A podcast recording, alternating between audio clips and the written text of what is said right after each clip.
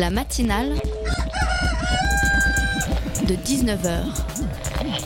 Et bah, c'est une émission qui parle de société, politique, euh, Culture alternative. On va aussi parler de sport, euh, de gens dans la rue. et l'actualité en règle générale. On va peut-être parler des corbeilles à linge pas en osier d'Auvergne. voilà, il y aura, il y aura des invités. Sociologues, des invités chercheurs. Les invités ne diront que des choses intelligentes.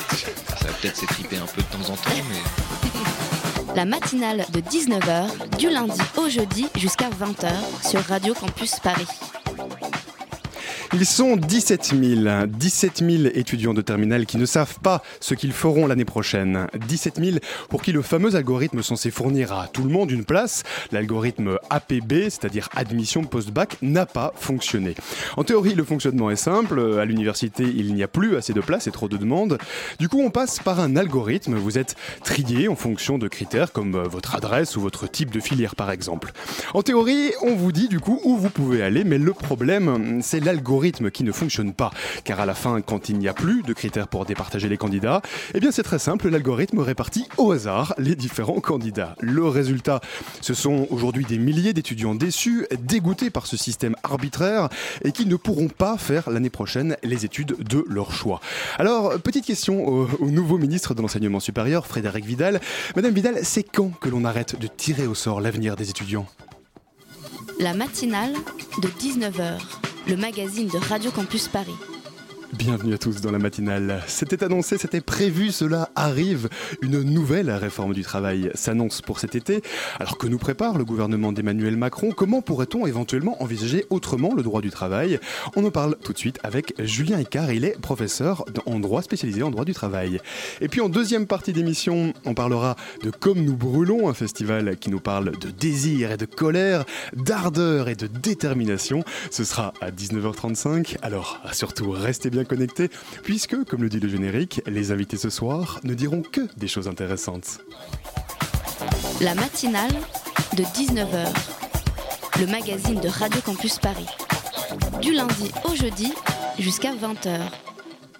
Les élections sont à peine terminées, mais parmi les chantiers du nouveau gouvernement, il y a une réforme du travail. Et on reçoit ce soir pour en parler Julien Icard, membre du GR Pacte et professeur de droit spécialiste du droit du travail. Bonsoir à vous. Bonsoir. Alors peut-être juste pour préciser hein, pour nos auditeurs, le, le GR Pacte, donc c'est un, euh, c'est un groupe qui regroupe différents euh, professeurs euh, et spécialistes du droit du travail, qui a publié en mai dernier une nouvelle version du Code du travail, une version quatre fois plus courte, mais c'est important, et donc je le précise, qui préserve la protection des salariés et la précision euh, du droit actuel. Petite question pour commencer, donc ça veut dire que vous avez lu les 3809 pages euh, du Code actuel du travail, vous avez survécu? Non, non. Justement, le, le- le- le point de départ de- du groupe de recherche, il y, en a beaucoup. Il y a une réaction épidermique euh, à l'actualité. À l'époque, c'était donc euh, la, la post-loi Macron et puis euh, la loi travail qui se préparait. on était, on était en 2015, Voilà. et vous vous êtes dit là il faut qu'on fasse... c'était pas loi Macron, c'était loi Rebsamen et les, lois, les autres lois s'annonçaient. Et il y avait, il y avait une réaction épidermique et puis il y avait une réaction plus, plus profonde à la, aux réformes qui, qui étaient menées en droit du travail depuis plusieurs années.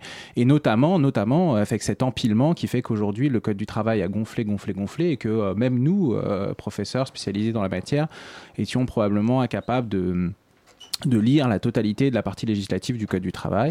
Et donc, euh, c'est de là qu'est parti le- le groupe de recherche. Mhm. Et donc vous avez, à partir de là, voulu rédiger un, un autre code du travail. Qu'est-ce que vous avez cherché à faire exactement?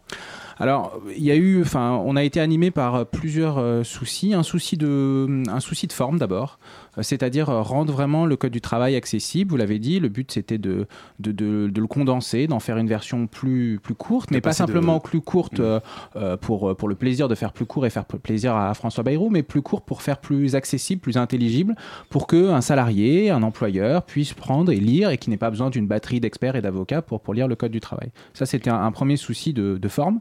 Et puis il y avait un souci de fond, et là aussi vous l'avez évoqué, c'est que euh, on voulait euh, consolider les droits des, des salariés, mais aussi innover, euh, innover et prendre en compte les réalités euh, économiques et sociales euh, pour euh, adapter le droit du travail qui de, cer- certaine, à certains égards, ne l'était plus. Il vient aussi de nous rejoindre au studio à l'instant Béatrix de la rédaction de Radio Campus Paris. Bonsoir Béatrix. Bonsoir et désolé de ce retard. les transports parisiens, on les euh, connaît tous.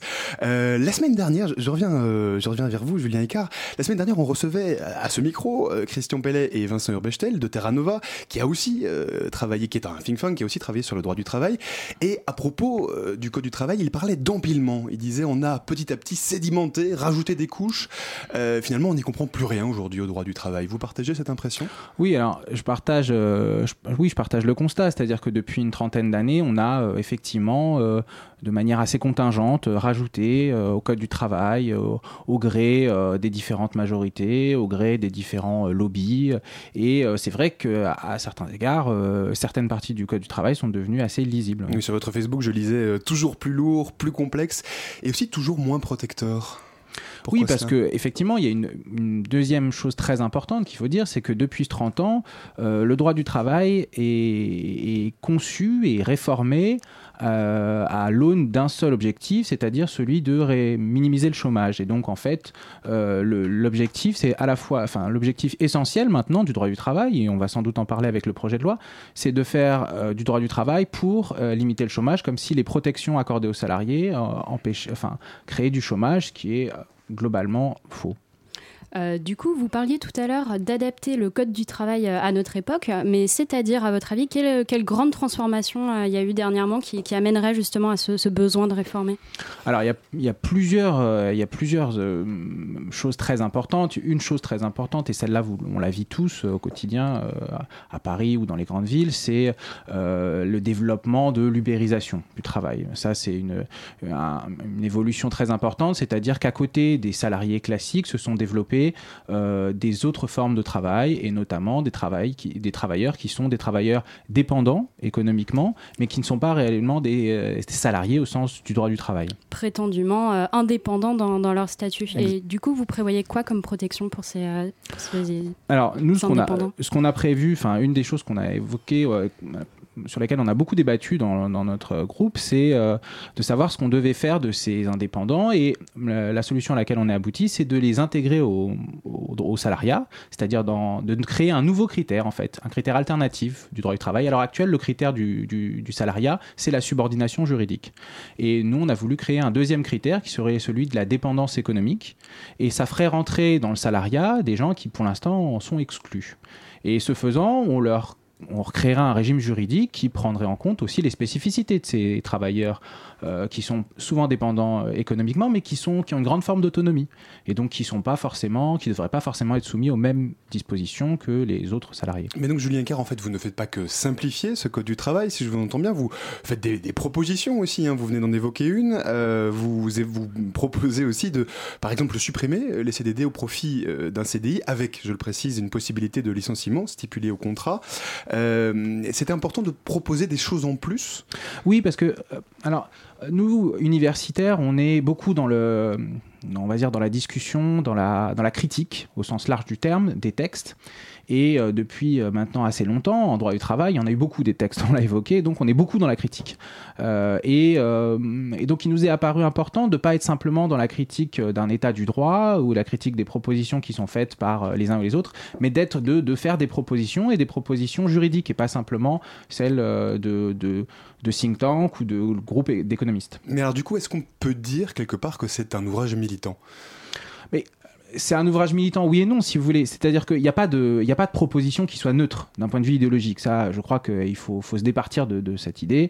Euh, les, groupes de, les groupes, les think tanks ont tous, sont tous animés par des idéologies et, euh, notre groupe euh, est animé sans doute par une idéologie.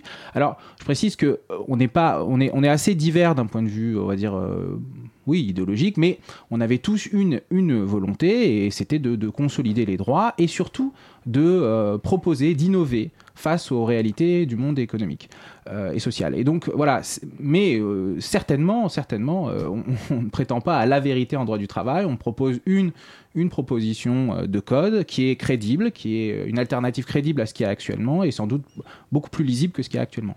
Et euh, vous avez décidé donc de le sortir en mars 2017, donc de cette année, en pleine campagne présidentielle. Euh, vous l'avez fait parvenir à Jean-Luc Mélenchon, à Benoît Hamon, à Emmanuel Macron. Pourquoi pas tous les candidats? Alors c'est bon, je, réponds, euh, mais j'en suis pas, euh, je suis pas l'auteur de, des envois. Mais euh, le coordinateur du groupe, Emmanuel Doquès, euh, considérait, et on peut partager son opinion, que les, propositions de, euh, de François Fillon et de Marine Le Pen en matière de droit du travail étaient trop éloignées euh, des nôtres pour que euh, pour qu'il y ait un, débat possible euh, autour de ces questions. Bon, on peut ou non partager le constat, mais voilà, le fait est qu'on l'a envoyé à ces trois candidats-là. Et qu'est-ce que- et qu'est-ce que vous avez comme euh, retour euh, de, de- bah, alors potentiellement de la part des candidats ou bien comme réaction depuis que vous avez publié ce texte, qui est en fait un petit livre hein, d'ailleurs qu'on peut acheter euh, sur Amazon, euh, enfin ou sur Amazon, pardon, chez votre libraire préféré. Au coin de la rue.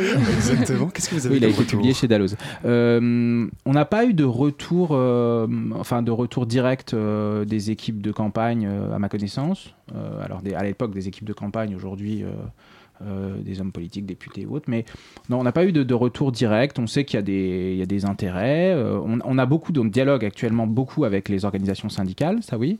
Mais on n'a pas de, dialogue direct euh, avec euh, avec des partis politiques ou avec des organisations politiques. pour le moment. C'est-à-dire, c'est une proposition qui vise uniquement à rester dans une forme euh, d'idéal vers lequel tendre, ou est-ce que vous pensez réellement que c'est un code qu'on peut appliquer? Ah, c'est pas du tout un idéal. Euh, Demain, on peut, on peut voter votre euh, Ah oui, il est, il est- amendement par C'est pas amendement. Sur- simplement sur- une sur la cohérence partie- juridique, c'est vraiment Oui. quelque chose qui est applicable. Non, sur, dans sur la, notre- sur la partie, euh, sur, sur ce qu'on modifie, on modifie pas tout. hein. Il y a un certain nombre de choses, on, on le précise bien, il y a un certain nombre de choses qu'on n'a pas pu évoquer.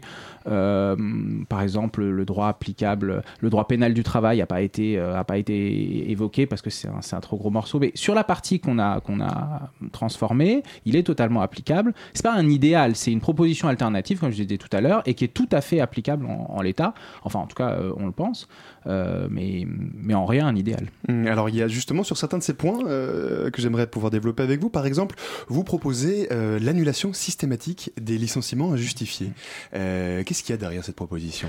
Alors ça, c'est une, proposition extrêmement débattue au sein de notre groupe. euh, et euh, alors, à l'heure actuelle, il faut savoir que lorsqu'un licenciement n'est pas justifié, euh, il peut y avoir deux formes de sanctions. Une sanction euh, indemnitaire, des dommages et intérêts, euh, lorsque, par exemple, euh, on n'a pas respecté, enfin, il est, mal motivé d'un point de vue économique, par exemple, ou d'un point de vue de la faute qu'on reproche à un salarié, ou il peut y avoir une autre forme de, de sanction qui est la nullité, lorsque, pour les cas les plus graves, lorsque le licenciement est discriminatoire ou qu'il procède d'un harcèlement. Alors, la, proposition qu'on a faite, c'est d'étendre cette sanction de la nullité qui permet aux salariés d'être réintégrés dans l'emploi pour tous les licenciements injustifiés.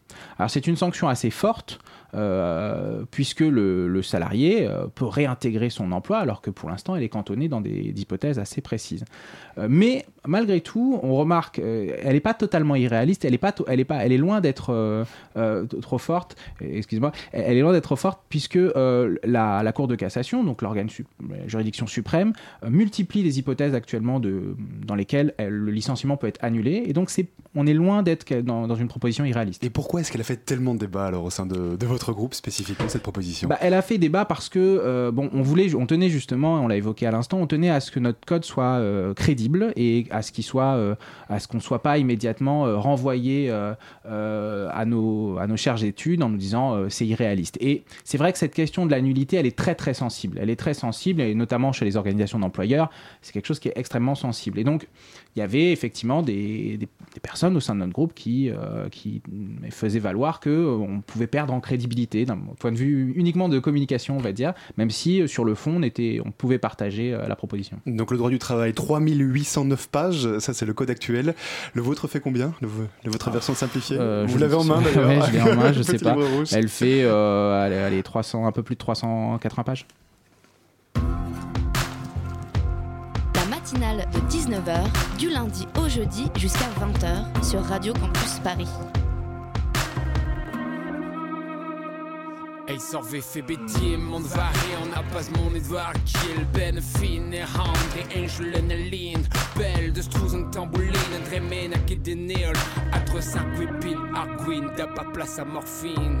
Na même brasse pas Vemlen On sperait jour ou le grain. Choisen même vlamé d'une carte nous l'aime kit Sean Banten Tau à tau Hell again. Que les arrêts à glace comme on marie On a mis à la cade et Vejlen On arrive à ben de qu'à Les points nous y faut nous y faut de vie en drôle qui me donne du tort Tout cas de serre un tool Pas vers toi les deux distol Vel du ben fort Derrière qui foutrait kin de drem en vite Tu verrais me gonna run no Get V2 son poté trale della leno Nus che casa drap bason maligeno Pareil ne tu ben che clair ne varm l'air street gaftin Même mime qui fout kier Caner en case gas Me fout qui der Nanzer Une veille melg Ta va nu gère Zere da zeisper Kalon nu zere Sklank rien down Krochen mar naunet Klas kick verloanet Ciao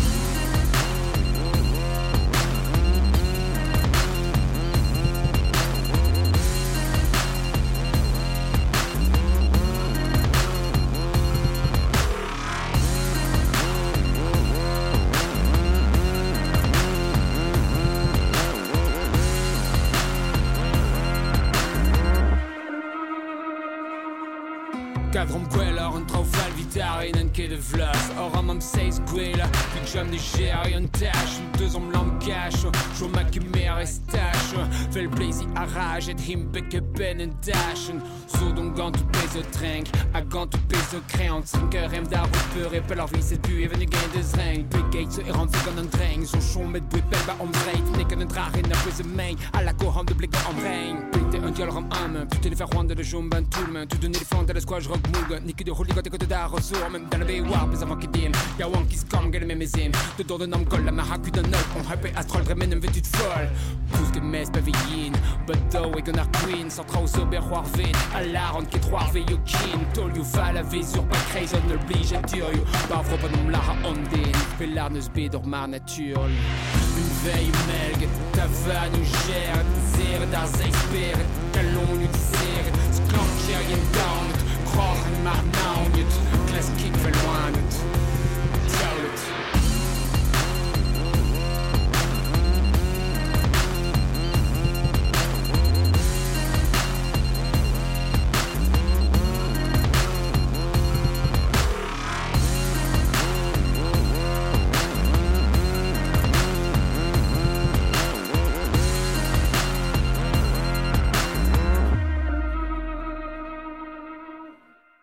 Vous écoutiez à l'instant une vraie merglais de Chris Men sur Radio Campus Paris, la radio qui passe des musiques au nom imprononçable.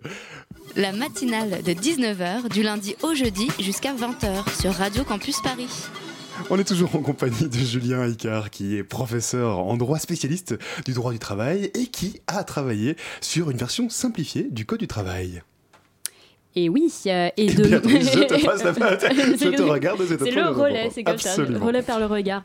Euh, oui, car demain, c'est aussi un grand jour donc, pour le gouvernement qui va examiner le projet de loi d'habilitation autorisant l'exécutif à recourir à des ordonnances pour réformer le Code du travail. Euh, Est-ce que vous pensez que c'est la méthode euh, pour pouvoir réformer ce, ce code qui a, qui a posé tant de problèmes au dernier gouvernement? Je sais. Je vous en- on vous entend soupirer d'emblée. non, non, mais, Toute parce que- la bon, non, réponse. mais il y a une certaine, la- si vous voulez, on a une certaine lassitude euh, en termes de, pas sur la méthode, mais sur la réforme en elle-même, il y a une certaine lassitude, c'est-à-dire que c'est quand même la, la quatrième réforme d'ampleur du droit du travail en quatre ans. Euh, bon, c'est vrai qu'on a, euh, les, les- je pense que les, sala- les salariés et les employeurs aspirent à une forme de, de- de stabilité. euh, et donc euh, annoncer encore une réforme du droit du travail, c'est vrai qu'on a une certaine lassitude. Après, sur l'aspect méthode, euh, bah, il est certain que par voie d'ordonnance, euh, on évite, enfin le, gouvernement évite les débats parlementaires par principe et donc fait passer le texte qu'il souhaite sans débat. Alors après, Et est-ce que c'est pas justement pour répondre à cette lassitude des, des employés, des employeurs qui ne savent plus trop sur quel pied danser en se disant ça peut encore changer dans un an, là dire on fait la réforme d'un coup dit pendant l'été, est-ce que c'est pas euh, un moyen de répondre à ça Oui, oui, oui, peut-être. Je, vous avoue que j'ai pas, j'ai pas particulièrement d'avis sur le, sur la, sur la méthode, mis à part que quand même je trouve ça assez, assez étonnant que depuis plusieurs années, euh, on veuille à tout prix éviter le débat politique autour du droit du travail. Euh, la loi travail est passée avec euh, des 49.3. Là maintenant, on veut passer par voie d'ordonnance, comme si le, euh, les députés n'avaient pas leur mot à dire sur, les, sur la réforme du droit du travail. Bon, je, je trouve ça un peu étonnant. Alors quand même sur la méthode, euh, euh, Julien Icard, nos invités de nouveau la semaine dernière, euh, je, je repense à eux, Christian Pellet et Vincent Urbechtel de Terra Nova, euh, disaient il faut une loi sur le travail, très bien, mais une fois qu'on l'aura passée, il faudra attendre qu'elle produise ses effets, il faudra attendre limite tout le quinquennat, s'abstenir d'en faire d'autres. Est-ce que ça c'est une opinion que vous pouvez partager? Alors oui, ne pas refaire de loi serait déjà une bonne chose. Après, c'est le, fait qu'elle produise des effets. Je ne sais pas très bien quels effets sont attendus d'une future loi sur le travail. Euh, si l'effet c'est euh, la baisse du chômage, je crois qu'on peut toujours l'attendre. Peut-être qu'elle peut-être qu'elle adviendra d'ailleurs pendant le quinquennat, mais en tout cas, je ne pense pas qu'elle sera liée à cette réforme du droit du travail. Mais Mais de manière générale, vous pensez qu'il faut faire moins de, de- de lois, peut-être légiférer moins mais mieux? Ah oui, ça c'est certain, certain. On a, enfin, il y a une inflation législative terrible euh, qui touche le droit du travail, mais qui touche euh, plein d'autres matières. Alors le droit du travail, c'est vrai qu'on est, on, on en est vraiment l'illustration euh, particulière, mais en matière de terrorisme, combien on a de combien de lois ces dernières années sur le droit pénal? Tous- Tous ces aspects-là sont des aspects qui sont qui, qui bougent énormément. Les juges ne savent plus quelle loi appliquer. Il y a des problèmes de conflit de loi dans le temps. Donc oui, oui, euh, légiférer moins et mieux sans doute. Alors du coup, Julien Icard, justement, vous êtes professeur en droit. Comment est-ce qu'on fait pour euh, enseigner? Comment est-ce que vous faites pour enseigner à vos étudiants le droit du travail, sachant que c'est une matière qui change quasiment chaque année? Oui, bah, la lassitude, elle est, elle est, c'est la lassitude du citoyen, c'est aussi la lassitude du professeur, sans on, doute. on le sent un peu dans ce que, dans ce que vous nous Peut-être. Mais euh, bah, écoutez, oui, ça fait partie de. Mais bon, ça, ça fait partie de notre travail de mettre à jour euh, régulièrement nos enseignements. Euh, ça, c'est pas. Voilà. c'est- Mais c'est vrai que ça, devient euh, compliqué en droit du travail euh, parce que parce qu'on est en c'est devenu un chantier perpétuel. On a l'impression que euh, on peut pas y avoir euh, quelques un ou deux ans sans qu'il y ait forcément une réforme qui soit annoncée, qui soit dans les cartons. C'est plutôt ça qui est préoccupant, c'est l'idée qu'en fait, si l'immobilisme en droit du travail serait forcément, forcément une mauvaise chose. Il y a eu, le droit civil a connu une réforme très importante de, de droit des obligations. Ça faisait, ça faisait 200 ans que le droit des obligations n'avait pas bougé. Euh, on en a à peine parlé. Le droit du travail, lui, il faudrait une loi tous les deux ans parce que euh, parce que parce que c'est indispensable. Je suis pas certain. Euh, oui, mais est-ce que finalement on n'attend pas euh, trop de, cette loi pour essayer de couvrir euh, tous les cas de figure? Est-ce que c'est pas comme ça que les, euh, que les lois, les articles s'empilent? Et euh, est-ce qu'on ne pourrait pas remplacer ça par exemple par euh, ce qu'on appelle euh, abusément souvent par une sorte de dialogue social? Alors, le, le, le projet de loi, euh, enfin, justement, prévoit euh, une forme de, de substitution, euh, enfin, de prévoit de renforcer la, la substitution de, de la loi, des, des normes Le légiférées. projet de loi du gouvernement Ouais, le projet de loi hein, d'habilitation, oui, hein, pardon. des éléments voilà. Justement, renforcer la place du dialogue social. Alors, la place du dialogue social, en tout cas, la place des normes dites négociées, c'est-à-dire la place des accords collectifs. Euh, Il y, a, il y a déjà dans à l'heure actuelle dans le droit du travail une forme d'équilibre entre la loi et les normes collectives et c'est là-dessus justement que le, gouvernement veut, veut avancer encore plus en renvoyant plus à la négociation de branche et voire à la négociation même d'entreprise. Mhm. Euh, de manière générale, par rapport à euh, le, droit du travail, on est en train de, parler du fait que on le révise tous les deux ans, du fait qu'il est extrêmement complexe. hein. tout à l'heure, on le disait, 3809 pages. Euh, vous dit, au moment de la publication de, votre code du travail simplifié, vous disiez que euh, votre groupe disait que la complexité n'est pas une fatalité. Est-ce que vous pensez qu'il est possible de sortir aujourd'hui de cette complexité législative dans laquelle on est plongé? Oui. Sur le droit du travail et d'ailleurs dans, dans- Oui, alors- dans le droit en général. Alors sur le, le reste, euh, je me prononcerai moins, mais sur le, sur le droit du travail, oui, je pense que la complexité. Alors la complexité normative est, il y a une forme de, fatali- de fatalité de la complexité normative parce que euh, se sont créés euh, des champs depuis maintenant plusieurs années, des champs qui, a- qui, a- qui appellent une régulation normative. Donc ça c'est c'est indispensable. On peut pas le- la, la préoccupation environnementale nécessite une forme de, de- de régulation normative qu'elle appelait pas sans doute il y a quelques le années. monde s'est complexifié, Voilà. Ou en tout cas, il y a de nouveaux enjeux. Mais le, le fait qu'il y ait plus de normes ne veut pas dire forcément que les normes soient plus complexes. Et en droit du travail, le problème, c'est que c'est pas simplement que les- qu'il y a beaucoup de normes, c'est qu'elles sont devenues illisibles par, dans leur articulation, mais aussi dans leur, euh, même dans leur, euh, dans, dans leur contenu. Et donc c'est- là aussi où c'est là que nous, en- dans notre groupe, on a, on a particulièrement mis l'accent, c'est qu'on a essayé de faire en sorte de- de- d'employer des mots simples, pas, forcément en, en pas dans le sens, mais des mots qui soient compréhensibles, en renforçant les définitions et en, en faisant en sorte que, euh, encore une fois, n'importe quel salarié, n'importe quel employeur puisse lire le code du travail, ce qui est quand même logique. Oui, euh, et euh, l'un des, premiers articles, je crois que c'est le 12.4 de, de votre code, euh, propose d'instaurer un seul contrat, de supprimer le, le CDD notamment, on l'a- évoqué rapidement, et d'instaurer un CDI avec clause de durée initiale. Est-ce que vous pouvez nous en dire un petit peu plus et en quoi cela diffère du CDI de projet envisagé par le gouvernement? Alors, le, pour replacer les choses, à l'heure actuelle, on a deux formes de contrat, le CDI, le CDD. Le CDD étant censé être une forme exceptionnelle et en fait est devenu euh, la norme d'entrée dans le marché du travail. C'est-à-dire que 90% aujourd'hui des contrats sont des contrats à durée déterminée quand on entre sur le marché du travail. Euh, et la place que prend le CDD aujourd'hui est une place de plus en plus importante. Alors, euh, 90% des, des contrats, il me semble. oui, 80% des contrats lorsqu'on entre sur le marché du travail. Pas 80% des contrats en tout. Non, non, là on a encore une place importante du CDD, euh, du CDI quand même aujourd'hui. Mais, euh, et aujourd'hui, les, les CDD se sont banalisés. Euh, sur pour des emplois qui ne, pour lesquels ça n'était pas prévu. C'est-à-dire que le CDD est censé être quelque chose d'exceptionnel, soit on a face à un accroissement temporaire d'activité, soit on est pour des contrats saisonniers, soit pour des contrats d'usage dans certains secteurs, mais c'est censé être quelque chose d'exceptionnel. Euh, et donc, face à ce constat qui est fait qu'il y a une forme de banalisation euh, et de, donc de généralisation de la précarisation du travail, ce qu'on a voulu, enfin, ce qu'on a essayé de proposer, c'est de, d'unifier le contrat travail, d'en faire un seul, un contrat à durée indéterminée, mais on n'est pas. euh, c'est là où tout à l'heure on évoquait le, côté réaliste de notre proposition. On a bien conscience qu'il y a des tâches qui sont des tâches temporaires actuellement. qui sont. Et donc pour ces tâches temporaires-là, on propose une clause de durée initiale, c'est-à-dire que le contrat est un contrat à durée indéterminée, mais avec une clause de durée initiale, c'est-à-dire pour les tâches temporaires, on peut stipuler cette clause, mais à l'issue de cette clause, le contrat ne prend pas fin automatiquement. Comme on est dans un contrat à durée indéterminée, il y a un licenciement, alors avec des formes plus ou moins simplifiées selon la durée de la clause initiale, mais c'est un licenciement et l'employeur doit proposer éventuellement un reclassement dans le cadre d'un CDI sans clause de durée initiale. Donc ça met fin, si vous voulez, à, quelque chose qui est très difficile dans le CDD, c'est le fait que lorsque le terme arrive, le contrat s'éteint automatiquement. Donc toutes ces propositions-là se trouvent dans votre euh, code du travail simplifié qui a donc été publié euh, par euh, ce groupe d'universitaires, GR Pact. C'est un groupe qui est composé principalement de professeurs, de spécialistes du droit. J'avais envie de vous demander, Julien Icard, c'est quoi le rôle d'un universitaire aujourd'hui Est-ce que c'est juste d'analyser les choses? Est-ce que c'est de faire des propositions? Comment est-ce que vous vous situez par rapport à ça? Oui, alors euh, en tout cas, ce que j'ai, le rôle d'un universitaire a beaucoup changé. Alors, euh, on a traditionnellement deux grandes fonctions, c'est-à-dire l'enseignement, la recherche, et euh, plutôt la recherche, on va dire fondamentale. On a aussi une troisième fonction qui est souvent très ignorée par le public, c'est les fonctions administratives. Mais euh, dans le cadre de ce projet, justement, euh, on a voulu montrer que euh, la recherche n'était pas simplement une recherche,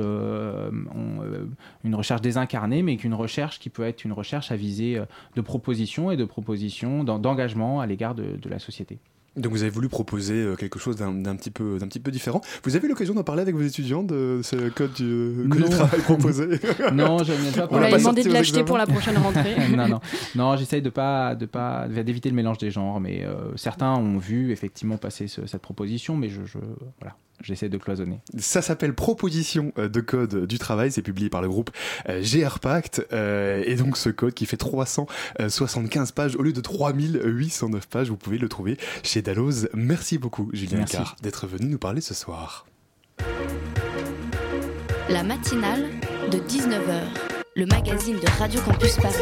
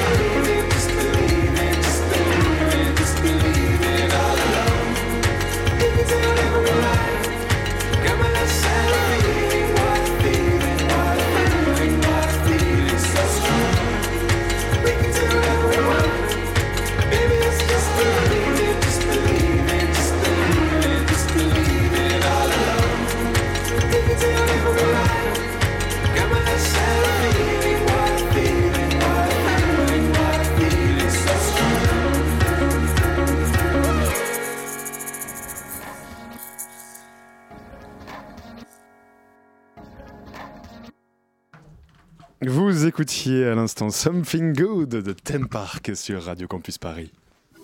La matinale de 19h sur Radio Campus Paris.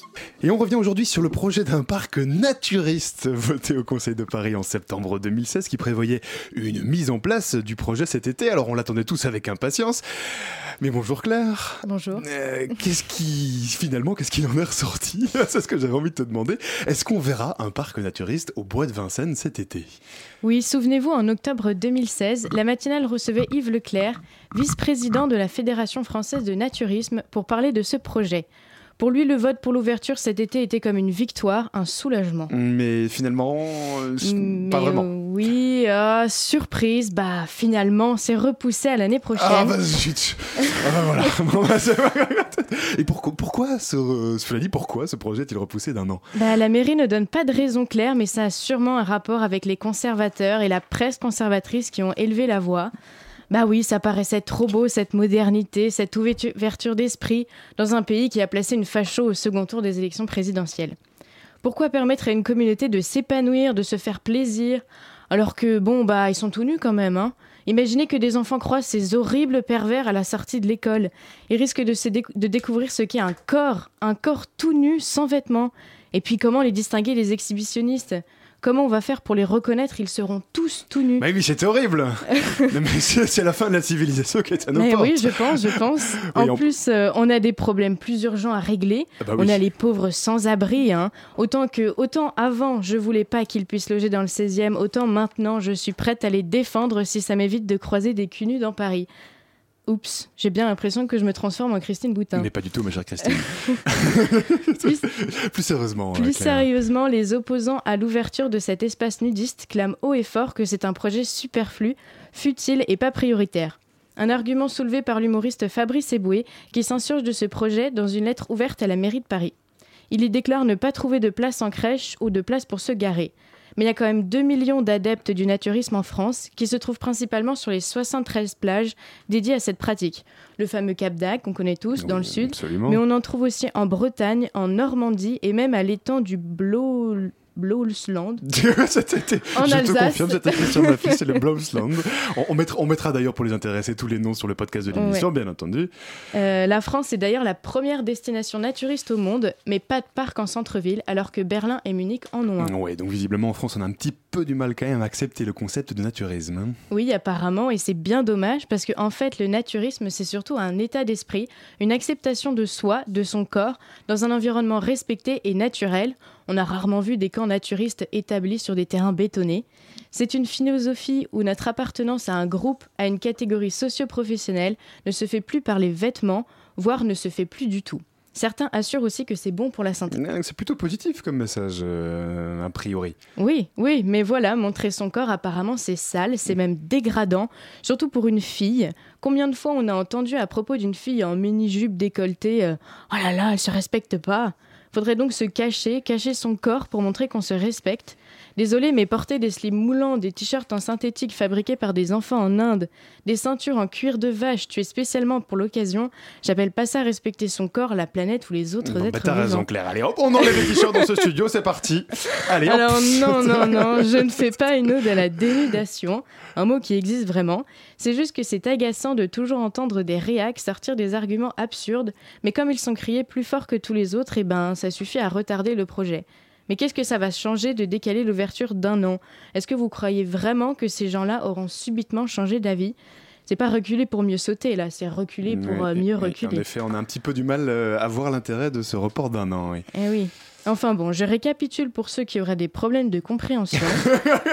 non, le naturisme n'est pas une coutume perverse pour effrayer les pauvres petits-enfants tout naïfs. Non, si un parc naturiste est ouvert, vous n'allez pas croiser des gens tout nus toute la journée. Et oui, laissez les gens faire ce qu'ils veulent, surtout si ça n'entrave pas votre quotidien et votre mode de vie, s'il vous plaît. Eh ben, merci beaucoup, Claire, pour cette ode au naturisme et cette ode à la liberté, entre autres. Merci beaucoup. La matinale de 19h, le magazine de Radio Campus Paris. C'est un festival qui parle de désir, de colère, d'ardeur et de détermination. Ce festival, c'est Comme nous brûlons, c'est du 28 juin au 2 juillet, à la station, dans le 18e. Luce Noir, Maria Knoche, bonsoir. Bonsoir. Euh, vous êtes toutes les deux membres du collectif Brigade de Stupre, de Stupre, je prononce bien. Et vous participez euh, à l'organisation de ce festival avec moi aussi Mathilde de la rédaction de Radio Campus Paris. Bonsoir Mathilde. Alors, euh, première question euh, assez simple, Lucie et Maria. Votre festival, c'est un festival féministe et queer incandescent. Alors, première question assez simple. Qu'est-ce que c'est qu'un queer incandescent? Non, alors Ça, ça, se c'est regarde. Alors, un festival féministe et queer, donc euh, féministe euh, et queer parce que ça a des revendications euh, donc de, de, enfin notre féminisme et aussi de de, des personnes queer, donc des personnes qui se jouent un peu des genres et des codes genrés que la société nous impose de manière très stricte. Et le fait que ce soit On en incandescent. parlait un euh, instant avec euh, le Exactement, et l'incandescence, c'est parce que c'est comme nous brûlons. D'où le nom du, festival. Euh, alors, ce qui m'a beaucoup intrigué, c'est le, visuel, euh, le visuel du festival qui, a été fait par euh, Anna Wanda euh, Gogusei, je prononce bien. On voit grosso modo on voit du coup des feux, des personnes qui dansent avec des masques d'oiseaux. Pourquoi ce visuel-là? Est-ce qu'il avait une signification particulière? Une signification particulière peut-être pas, si ce n'est l'histoire de danser tout ensemble autour d'un feu, un feu de joie, un feu qui exprime aussi toutes nos revendications euh, politiques, mais aussi le fait qu'on aime euh, occuper l'espace euh, nocturne festif de façon politique et engagée. Et du coup, c'est aussi une iconographie qui sort de toutes ces, de toutes ces idées, de toutes ces actions que nous allons mener euh, sur le festival. Mhm. Alors justement, ce festival, il a plusieurs objectifs. Euh, D'abord, promouvoir la, visibilité des femmes et des, min- des minorités de genre, sortir un petit peu des stéréotypes qu'on veut nous imposer. Euh, L'idée, c'est quoi? C'est de pouvoir se, retrouver autour d'un événement festif, de pouvoir discuter de, de ces combats-là? Exactement, la mise en réseau, c'était une idée hyper importante pour nous. L'idée aussi, c'est de donner de l'espace d'occupation euh, à des gens qui sont complètement sous-représentés, en fait, et dans, la musique et dans les arts en général, et dans ce genre de musique qui est du garage à l'expé, au post-punk et post-punk en particulier. Euh, quand il suffit de voir les line-up de tous les festivals de, de cet été pour vite comprendre qu'il y a un petit souci de déséquilibre de représentation. Euh, donc c'est à la fois mettre en réseau et puis mon- faire un peu réfléchir, poser la question de pourquoi, en fait, on voit aussi peu de femmes et de minorités de genre. Mhm. Euh, votre sentiment, c'est concrètement, c'est quoi? C'est que les, les femmes, les minorités de genre aujourd'hui, elles sont pas assez visibles euh, dans la société. Il faudrait que voilà qu'on puisse davantage euh, les visibiliser en quelque sorte. Elles sont complètement invisibilisées et en fait euh, le problème il est double. Déjà on leur donne pas un peu euh, la, possibilité d'occuper ces espaces-là. C'est tout de suite plus compliqué, euh, ah, juste très simplement quand on est une fille, de monter sur scène et pas, de pas se prendre des ah tu joues comme une fille ou ah tu joues comme un mec. Enfin c'est c'est tout de suite très compliqué, plus compliqué en tout cas pour une fille que pour un garçon de faire ça. Et le, le deuxième pendant de ça c'est que Euh, S'il n'y a pas justement des femmes, des personnes identifiées femmes et des minorités de genre sur scène, euh, c'est tout de suite plus compliqué pour le public de se rendre compte que c'est pas normal parce qu'il n'y a pas de rôle modèle sur scène et c'est plus compliqué pour les filles, par exemple dans la foule, de se dire ah oui mais c'est vrai que moi aussi j'ai le droit de toucher un instrument et, d'exposer, etc., etc. Mhm. Alors concrètement sur scène, euh, il va y avoir toute une série de toute une série de musique, toute une série de, genres musicaux aussi. Concrètement, qui est-ce qu'on pourra voir? Qu'est-ce qu'on pourra y voir? Alors, euh, on va commencer le mercredi déjà par des projections. C'est déjà c'est une exposition aussi, un vernissage Ah oui, d'exposition. parce qu'il donc il n'y a pas que de la musique, hein, il y a Exactement. aussi des. Ça, c'est important de le dire aussi. On a essayé vraiment de construire un, un festival complet et, et qui euh, touche un peu aussi à pas mal de domaines. Euh, donc, c'est déjà, il faut le dire, c'est quand même un regroupement de plusieurs euh, personnes, donc euh, 25 filles, trois collectifs, plus une carte blanche qui a été donnée par le collectif MU, qui, euh, dont le projet est la station Gare des Mines. Du coup, on s'est calé aussi à leur Qui programmation. est le lieu du coup qui vous accueille. euh, Exactement, qui est à Paris euh, 18, à Porte de Bervilliers. Et du coup, le jeudi, on pourra avoir une exposition de- d'illustratrices, photographes, euh, illustrations, des projections avec par exemple Born in Flames, un film de science-fiction des années 83. Euh, ensuite, euh, on pourra euh, le jeudi, vendredi, samedi des concerts. Dans les concerts, il y a du garage, donc du coup féminin. Euh, ça va du coup de Las Kellys à Gomme aussi. Et le vendredi, samedi, des concerts qui sont vraiment à la frontière entre le, le punk, wave, la musique un peu plus pop rock. voilà, c'est assez éclectique. Et des DJ sets aussi. Et ensuite, euh, le dimanche, là, on aborde un, format qui est un peu plus hybride, qui suit aussi euh, la, programmation de la station Gare des Mines. Qui, il s'agit de proposer des ateliers, de la performance, des talks, euh, voilà, et aussi un moment très convivial, de la performance voguing aussi. Donc c'est beaucoup de propositions très diverses. Voilà. Mhm. Et alors, euh, on parlait il y a un instant de, de pouvoir euh, euh, faire communauté, de pouvoir faire se rencontrer les gens. Qu'est-ce qui est prévu, euh, pareil concrètement, pour permettre aux gens de se rencontrer lors de ce festival, de discuter éventuellement, de débattre? Très simplement, euh, il est prévu que tous ces gens fassent la fête ensemble, puissent en discuter euh, de façon euh, très informelle, plus ou moins formelle, comme chacun veut. Euh, Il y a un bar, j'imagine. Il y a un bar, euh, la bière coule à flot, et justement, c'est de créer un espace qui reste euh, festif et qui reste très très libre pour chacun de déambuler où il veut, comme il veut, voir ce qu'il veut, voir le film qu'il veut, écouter le concert qu'il veut, etc. Et rencontrer au fil de la nuit, des nuits, euh, discuter, se poser des questions ensemble et y répondre, et surtout fomenter des actions pour la suite. Alors justement, en parlant d'action pour la suite, vous êtes toutes les deux membres de la Brigade du Supre euh, qui co-organise ce, ce festival. Euh, je disais sur Facebook qu'il s'agissait d'un qu'il s'agit d'un collectif clitocentré et et phallo-friendly. Je vais essayer de bien le prononcer. Euh, Est-ce qu'on peut dire quelques mots sur, ce, sur la Brigade du Euh, Au-delà du jeu de mots euh, qui parfois paraît un peu douteux. Alors j'ai pas dit ça. hein. Je- non, non, c'est moi qui le dis. Non, ce que, ce que ça dit très simplement, c'est que c'est un collectif féministe et queer, donc dont c'est la lutte principale, et justement de poser des questions et d'y répondre en faisant, nous, c'est surtout de la médiation culturelle et euh, provoquer des, actions artistiques et militantes. euh, surtout euh, fait par des féministes, des femmes et des personnes identifiées femmes. Euh, Est-ce que ça dit le second mot euh, le Que mot c'est mixte. Que c'est mixte. que- mixte. Que c'est euh, Enfin, pas mixte en soi, mais qui est pour des événements mixtes.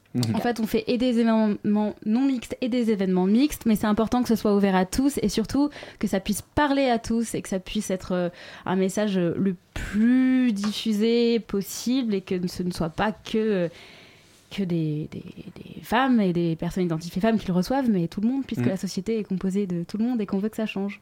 Qu'est-ce que vous avez, par exemple, vous avez pu entreprendre cette année-ci comme, euh, comme événement ou comme euh, euh, là on arrive, on arrive à l'été évidemment, c'est la saison des festivals, la saison de la saison de la musique. Est-ce qu'il y a d'autres choses que vous entreprenez tout au long de l'année, des actions? Oui, alors on n'a pas euh, des productions régulières d'événements, euh, puisqu'on fait plein de choses à côté et que c'est un, un projet un Oui, peu. un j'imagine que vous avez une vie Mais aussi en dehors de- Voilà. On est des femmes euh, actives, ouais. Même si la vie est traversée de- des, des combats et des luttes. Mais euh, on a organisé des, des expos, on a fait un fanzine, on a, on a organisé des projections, euh, des débats aussi. En fait, l'idée, c'est toujours de- d'organiser des, des événements éphémères et de d'essayer de se faire rencontrer les gens, encore une fois, toujours cette question de mise en réseau, de nous-mêmes rencontrer plein d'autres collectifs et associations et artistes pour euh, faire euh, une grande salade de tout ça et faire plein d'événements euh, tout au long de l'année Et. Et du, du coup, se retrouver notamment lors de, de ce festival qui s'appelle Comme nous brûlons, autour de scènes musicales et d'un bar, on le disait à l'instant. Je vous propose justement d'écouter une euh, des musiques euh, qui passera, un des groupes en tout cas, qui passera euh, sur scène du 28 au 2 juin euh, à la station lors de ce festival. On écoute ça tout de suite. La matinale de 19h, du lundi au jeudi jusqu'à 20h sur Radio Campus Paris.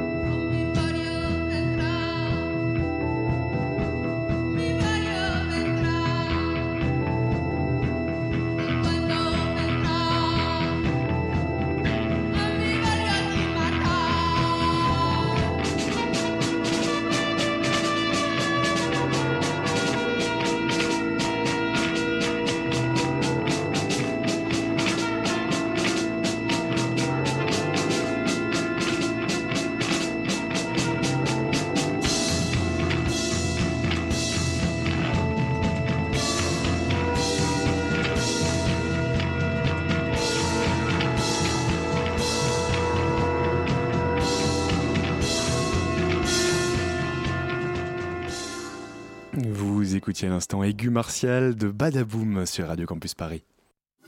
La matinale de 19h, le magazine de Radio Campus Paris.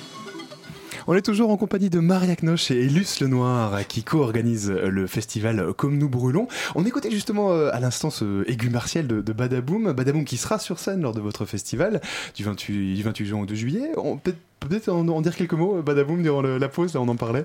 Ouais, alors du coup, euh, bah, Badaboom, elles vont jouer euh, le samedi Et euh, c'est par exemple, c'est typiquement le, genre de groupe qu'on va suivre euh, de façon assez euh, régulière parce qu'il y a beaucoup de formations différentes. Enfin, c'est des filles qui en fait construisent énormément de groupes différents qui se, qui, qui comme ça ont vraiment une énergie débordante de projets créatifs qui vont vraiment aller capter autant des, des créations d'instruments euh, un peu des créations d'instruments euh, euh, assez euh, improbables comme euh, sonoriser des plaques de métal elles vont vraiment euh, inventer une vraie scénographie sur scène qui nous intéresse beaucoup au niveau de leur énergie qui est très punk et en même temps hyper euh, hyper euh, envoûtante quoi voilà Donc du coup, ça donne envie de les, les suivre, évidemment, de les découvrir sur scène.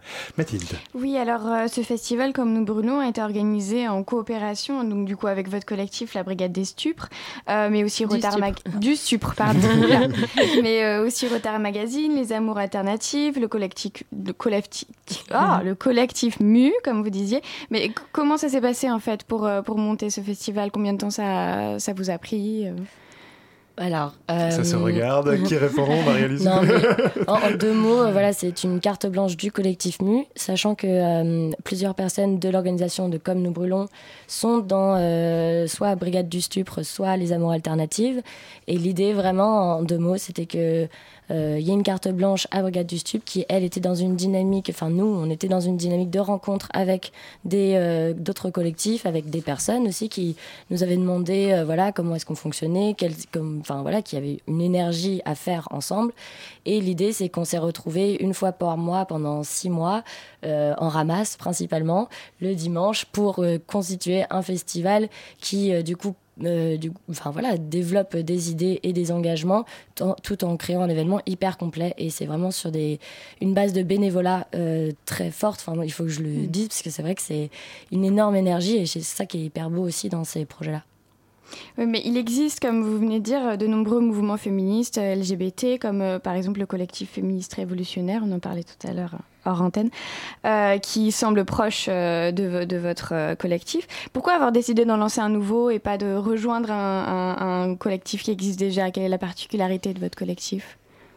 Alors, pourquoi on lançait un nouveau? Je pense qu'il y a plusieurs réponses. Déjà parce que, enfin, c'est vraiment aussi une histoire d'amitié au début. On avait vraiment envie de faire quelque chose qui nous ressemblait beaucoup. Mais peut-être que les particularités de notre collectif, c'est euh, le fait que ce soit de la médiation culturelle surtout, qu'on organise euh, des productions artistiques à chaque fois, euh, qu'on les décline aussi sur plusieurs supports, que ce soit pas toujours le même support artistique. Et enfin, c'est aussi peut-être une, volonté d'utiliser des moyens de communication qui nous parlent beaucoup, qui sont vraiment l'image, qui sont on est tous dans des métiers liés à l'image en plus hors du collectif, donc c'est vrai qu'on on le retrouvait pas trop dans les luttes féministes qu'on connaissait. On avait envie de, pouvoir en faire quelque chose euh, qui soit lié à une production artistique et au-delà de ça de faire quelque chose aussi qui soit assez ouvert et qui, mette assez à l'aise pour pouvoir euh, parler justement mettre en réseau et créer euh, tous ces réseaux, ces, ces paroles, ces dialogues. On voulait mettre un peu à l'aise les gens pour pouvoir euh, en Discuter parler, discuter et justement insister sur le, le fait qu'il y ait des féminismes et qu'il n'y en ait pas un qui soit euh, qui est le mot euh, sur l'autre, que chacun euh, et chacune puisse parler de son féminisme personnellement, idéologiquement, etc. Donc pour vous, l'expression artistique, c'est vraiment la- l'arme la, plus efficace pour, euh, pour parler, pour ouvrir ces, ces débats-là? Alors, plus efficace, non, euh, pas du tout. Je pense pas qu'il y ait d'armes plus efficaces. Je pense que c'est une des formes d'expression qu'on peut utiliser pour faire passer des messages et politiques. C'est- Je pense que c'est toujours politique. Euh, mais la plus efficace, non, bien sûr. Je pense que toutes les luttes euh, sont importantes et doivent collaborer ensemble. De toute façon, il n'y en aura jamais assez jusqu'à qu'on qu'on ait ce qu'on veut. Euh, Et néanmoins, la musique peut parfois avoir un effet. Je vous propose d'écouter un deuxième groupe qui sera sur scène de votre festival. C'est Drive de Popsy Monova. Euh, Peut-être quelques mots sur Popsy Monova? Euh, oui, alors Pop Simonova, elle, euh, elle vient de Croatie, Euh, elle vient de Zagreb, c'est de la techno et on l'accueille, on est très contente de ce festival, je crois que c'est c'est samedi. C'est aussi samedi, C'est ouais. aussi samedi. Eh ben, on va écouter ça tout de suite. La matinale de 19h, le magazine de Radio Campus Paris.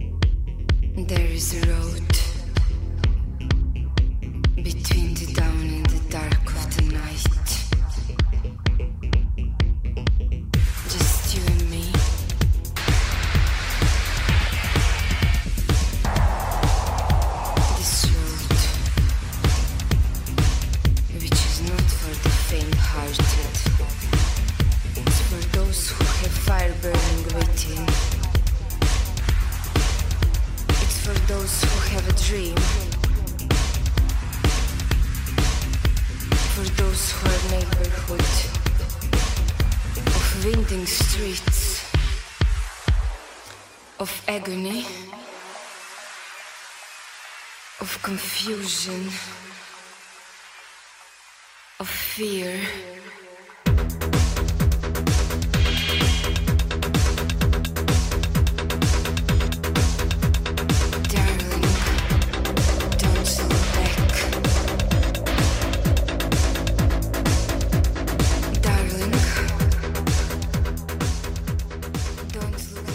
Vous êtes en train de vous trémousser dans votre voiture ou devant votre poste, c'est parfaitement normal, vous êtes sur Radio Campus Paris et vous écoutiez à l'instant Drive de Popsy Monovar. La matinale de 19h. On est toujours avec Maria Knoche et Luce Le Noir, elle co-organise le festival euh, Comme nous euh, brûlons. Euh, Peut-être encore un petit mot sur l'endroit où aura lieu ce, ce festival. C'est donc à la station Gare des Mines. Euh, c'est dans le 18e. Euh, pourquoi ce lieu? Euh, Comment ça s'est fait euh, en quelques mots? Alors, c'est euh, dans le 18e, mais c'est proche euh, Aubervilliers. Et euh, du coup, euh, ça s'est fait tout simplement parce que euh, j'y travaille et qu'on est plusieurs à travailler euh, dans ce collectif et que c'est une carte blanche du collectif MU, du coup, euh, qui nous a fait une entière confiance. euh, avec qui aussi, par exemple, enfin, c'est aussi important, on a aussi travaillé sur l'équipe qui va être sur ce festival. Elle est mixte, c'est-à-dire les vigiles vont être mixtes, euh, les techniciens et techniciennes vont. euh, c'est une histoire vraiment de autant de femmes que d'hommes, du coup. Voilà. Mhm, C'est important du coup d'avoir euh, d'avoir aussi cette égalité pour euh, Exactement. euh, quand on parle effectivement de, de lutte et de stéréotypes de, de genre. Euh, c'est donc du 28 juin au 2 juillet à la station dans le 18e, ça s'appelle Comme nous brûlons. Radio Campus est partenaire, donc bien sûr, euh, vous pourrez retrouver l'ensemble des informations sur le site de euh, Radio Campus Paris, radiocampusparis.org. Merci beaucoup, euh, Luce Lenoir et Marek Noche, d'être Merci beaucoup. venus Merci à vous nous pour votre invitation. La matinale de 19h. Le magazine de Radio Campus Paris. Du lundi au jeudi jusqu'à 20h. Voilà, c'est déjà tout pour euh, la matinale. En ce qui me concerne, c'était la dernière matinale de la saison. Je voudrais donc remercier Julien qui était à la réalisation ce soir, mais aussi Mickaël qui a assuré la réalisation durant une bonne partie de l'année. Merci aussi à Elsa et Marion qui ont préparé l'émission tout au long de l'année. Ce sont elles qui calent les invités, organisent l'antenne et gèrent le planning. C'est donc grâce à elles que cette émission euh, a lieu tous les soirs. Donc merci à Elsa et Marion. Merci aussi à tous les bénévoles qui se sont succédés à ce micro euh, tout au long de, de l'année. Ce soir, Claire Mathilde et, Béatrix. Je ne pourrais évidemment pas tous les citer, mais qu'ils soient ici tous remerciés. Voilà, il me reste à vous dire que si vous avez manqué une partie de l'émission, vous pourrez la retrouver en podcast d'ici quelques minutes sur le site de l'émission radiocampusparis.org. Demain, pas de matinale, mais on se retrouve jeudi pour la toute dernière de l'année. Tout de suite, c'est Paris Alexandrie qui arrive dans vos oreilles. Bonne soirée à tous. Vive la radio.